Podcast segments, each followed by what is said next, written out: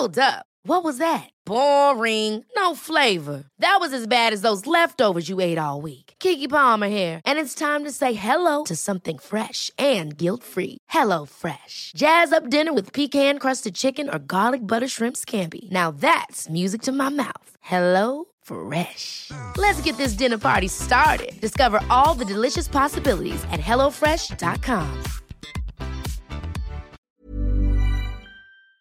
This dude electrocuted one of his friends without him knowing, sending him to the hospital for four days. However, he blamed it on another kid, forcing him to deal with all the repercussions. This is r slash confession. I electrocuted a dude and blamed it on someone else. This happened when I was at camp a couple of years back. Basically, me and my mates were doing stupid stuff in our cabin, and we somehow managed to break the only light light bulb inside. The oldest guy then told us that we needed to keep the light switch down because it was dangerous to leave on when the light was broken. One kid in the cabin proceeded to play with the light switch when the oldest kid left. He made sure to keep it down though when he stopped. A couple of hours later, I find myself alone in my cabin, and of course, I find myself playing with the light switch to see if the light could turn on whilst broken. The oldest kid bought a new bulb, and before he attached it, he asked if we messed with the light switch. We said no. He then forgot to check the switch and went to replace the bulb. Somehow, this dude gets severely electrocuted and then spends four days in the hospital. All the kids, including me, were pretty much interrogated. In the end, we all blame the kid who messed with it when the oldest kid left. Even me. The sad part is that the entire time, the falsely accused kid kept saying that it wasn't him and that it was someone else. No one believed him except for me. Oh my god, dude. Electrocuting someone to the extent they have to go to hospital for four days and you blame it on somebody else. Oh no. You're gonna feel guilty about that for a long, long time. I just hope he was okay. Like, I'm sorry, but four days? Imagine if he freaking died. What would you do then? Genuinely. This guy, the guy that you're blaming it on, would probably go down for manslaughter or something. I don't know. It'd be insane. And you'd just be sitting there knowing that you did it. He'd know that he didn't do it. Oh, that'd be terrible. You're lucky that hopefully he was okay. I pulled a fire alarm at a random high school to get out of having to rap about being a leader. When I was in the eighth grade, me and another classmate of mine were picked to go on a leadership trip. Two kids from each 8th grade class were picked. Other middle schools were included in this as well. A lot, I think. There were a lot of 8th graders anyway. The trip ended up being at a high school that was like 40 minutes away. When we got there, there was 12th graders who greeted us. Each 12th grader had a list of 5 or 6 students that would be in their group. Once we were all separated and brought to empty classrooms, we were told that we had to come up with a 2-minute song about being a leader and how to inspire our fellow youths. The 12th grader in charge of our group decided that we were going to rap and be the best of all the performing groups. We came up with lyrics and rhymes, and I was mortified during this entire thing. Every time someone came up with some lame rhyme, I was so anxious and terrified that I had to be a part of this group to perform this to the entire 12th grade. We finished, and each of us got our three or four lines. Our rap was going to start with us putting all our hands in a circle and screaming, Go, go, go! Then we were to spin around to face all the seniors and dance and jump around with microphones, rapping about studying and being inspirational and stuff. After we finished writing this rap, we were all called down to the gym. Our leader got our sticker, and we were the 10th of 12 to perform. Each group went, and I was clutching myself and humming to myself as the secondhand embarrassment washed over me as every group got up, and I had to watch 50 other middle schoolers horribly sing songs while all the seniors laughed and recorded us. Our group was near the rear entrance of the gym, and there was a fire alarm maybe five feet outside the doors. I looked at it when we first walked down the hallway to the gym and thought for a second about how I wanted to pull this thing to get the F out of there. I was thinking about how I just wanted to die and how stupid and embarrassing this whole thing would be. I had no business even being picked to go on this thing. I was like a C, D level student who failed about 70% of the tests I took that year. The ones I did pass, I barely did.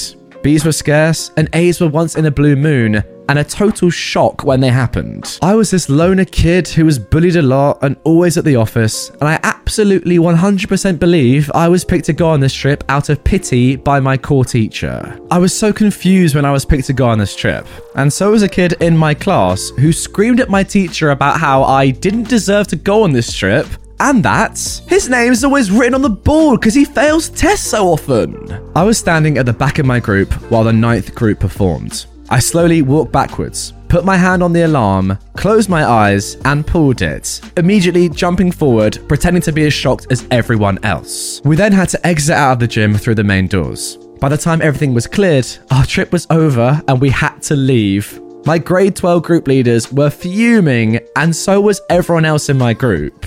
I was never asked if I pulled it or accused. I was just so happy to get the frick out of there. This was back in 2010 2011. Wow, now that is a truly unbelievable confession. I've got to say, first of all, whose idea was this in the first place? Was it the principal's? Because you know what you're doing in that situation. You are going to make a mockery of all these kids. Nobody in their right minds wants to go on stage and rap about being inspirational, do they? I mean, look at Martin Luther King. Did he ever rap? No. There's your evidence. To be honest, I think this is just a wonderful play from OP. Clearly didn't want to be there, riddled with anxiety, knowing that they're probably going to be memed for the rest of their school days. Yeah, any excuse to get out of there. I love it. I probably would have done the same. Good stuff. I stole $35 worth of groceries from Walmart today so I wouldn't go hungry. My life has been in a downward spiral since my wife and I became separated over a year ago. My sweet dog and two cats are the only things keeping me alive as I scrape by. I resigned from my good paying government job and lived off my savings for several months, but they're gone now. I have zero motivation to do anything. I don't care about life anymore. The screwed up thing is that my wife emotionally and physically abused me, but I stayed for seven years because even though she was cruel to me, she was still my reason to keep going and moving forwards. She gave meaning to my life, and I actually became a better person while we were together. I wanted to leave many times, but I didn't because I knew my own self destructive tendencies would take over again and I'd be back where I was before we married broke and aimless. The last couple months have been particularly bad for me depression wise. I've been doing Uber Eats deliveries, so I had money for food and gas, but meanwhile, all my bills piled up. Today, I went into Walmart thinking I had $35 for groceries. I walked around picking out stuff for my lunches and dinners, only eating twice a day to not spend money. I brought my stuff up to the self checkouts and started ringing it up. I removed a couple of things I didn't really need to get it right to what I thought I had. I put my debit card in the terminal and entered my PIN. Declined.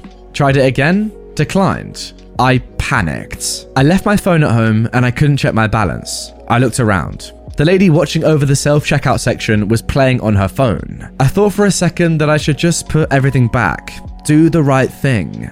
Then I thought about not having food for dinner. I looked towards the door and there was no one there checking receipts like usual at this location. I quickly packed my big reusable with all the stuff I had and bolted towards the door. I had an adrenaline rush and I was just waiting for the hey. As I got to the parking lot, I was almost running at this point. I tried to kind of hide myself, hunching over as I made it to my car. I threw the groceries in my trunk and exited the parking lot on the opposite side of the store entrance so nobody would see me. I felt like a POS. But then I'm telling myself it's a victimless crime and screw Walmart. I actually feel a bit of relief now knowing I have food for the next two days. To avoid this happening again, I've made a plan for tomorrow to do a full 12 hour shift doing Uber X and not just Eats so I can make more. Hope I can stick with it. Wow, this is actually such a sad story, really. But first of all, before I even go into it, guys, comment down below. Do you think what OP did was right or wrong? Given the circumstances, given he wouldn't have been able to eat any food, was stealing the right thing to do? I want to hear your thoughts. Now, listen, on paper, obviously, you cannot ever justify stealing. But in this situation, this dude is going to go hungry if he doesn't eat. He's stealing not from a person, but from a multi billion dollar company, which I assume Walmart is, and no one's really being affected by $35. It's tough to say is the benefit of him getting the food greater than the negative of obviously stealing in general, committing a crime, and stealing from a company? I don't know. Honestly, I would say yes. Listen, guys, he's clearly in a horrible situation in his life right now. He's not just gonna steal forever. He's got a plan in place to improve his life, earn more money, and not have to do this again. In my opinion, it was probably just about justified, even though you can never really justify stealing. Look, let me know your thoughts. A very controversial one. Interested to know what you think. Ever catch yourself eating the same flavorless dinner three days in a row? Dreaming of something better? Well, HelloFresh is your guilt free dream come true, baby. It's me, Keke Palmer. Let's wake up those taste buds with hot, juicy pecan crusted chicken or garlic butter shrimp scampi. Mm. Hello Fresh. Stop dreaming of all the delicious possibilities and dig in at HelloFresh.com. Let's get this dinner party started.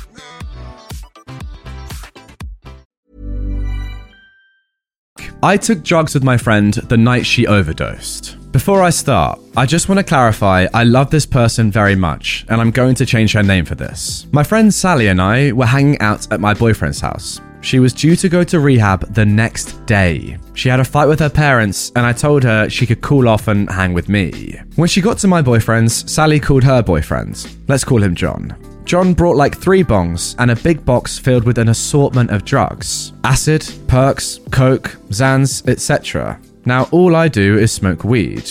Over the course of the night, though, I did coke with them.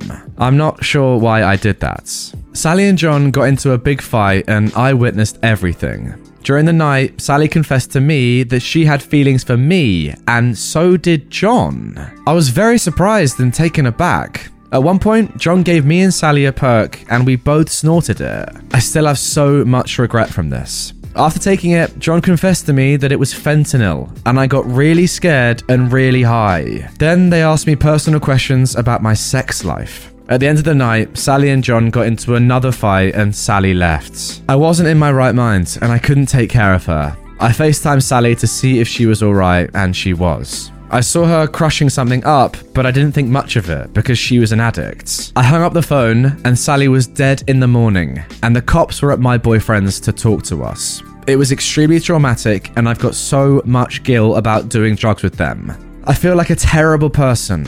I really did love Sally so much. I'm much younger than them, and I haven't touched anything since. I needed to get this off my chest. I'm sorry, Sally. Oh my god, what a sad confession. You can tell that this has been on this person's mind for so long. Look, the morals of this story are very, very simple. You don't need me to go over them, really. Look, don't do drugs is the obvious one. I think something that people don't say enough is that people are always going to do drugs. That's going to happen, right? It's just an inevitability of life. The thing to do is, if you're going to do them, just be really safe. That would be my advice. Don't get them from some random bloke like John who is lying about what he's giving to you. You snort it and then it's fentanyl. I mean, like, what the, that is ridiculous. The message is if you're going to do them, which I know people are, that's absolutely fine. It's a shame, but it's true. Do them safely with people that you trust. That is nuts. And it leads to situations like this. My word. And can I just say, guys, I'm not obviously advocating taking drugs. It's just an inevitability that people are going to do them. So if you're going to do them, be safe. That's my advice. Anyway, guys, that is going to do it for this episode of r slash confession. I really enjoyed these four posts, and I hope you guys did too. The beauty of this subreddit is that people can just post the craziest stuff, and no one's ever going to know it's them because they use throwaway accounts. So you do get some top level stories like the ones in this episode. If you do want more, first of all, drop a like on this video. Let's get to a thousand likes, and I'll bring this series back. I've also got another video up here from r slash confession. Click it, and you're gonna love it. See you tomorrow with a brand new one.